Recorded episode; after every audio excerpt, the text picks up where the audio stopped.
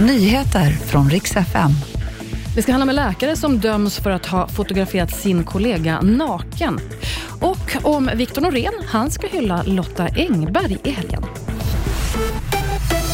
Vi ska börja med att utrikesminister Tobias Billström nu har haft samtal med Iran efter avslöjanden om att iranska agenter misstänks ha planerat att mörda judar i Sverige.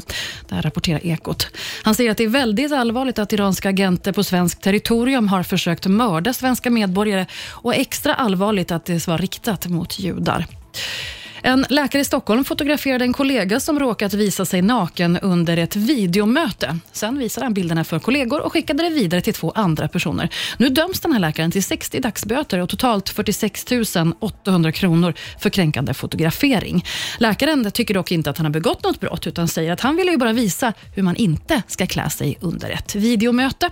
Och på lördag då är det dags för andra deltävlingen i Melodifestivalen. Utöver alla som ska vara med och tävla förstås så ska också personer väljas in i Melodifestivalens Hall of Fame. Vi har tidigare pratat om bland annat Christian Lok som ska väljas in och i helgen då ska också Lotta Engberg väljas in för sin klassiker Fyra bugg och en Coca-Cola.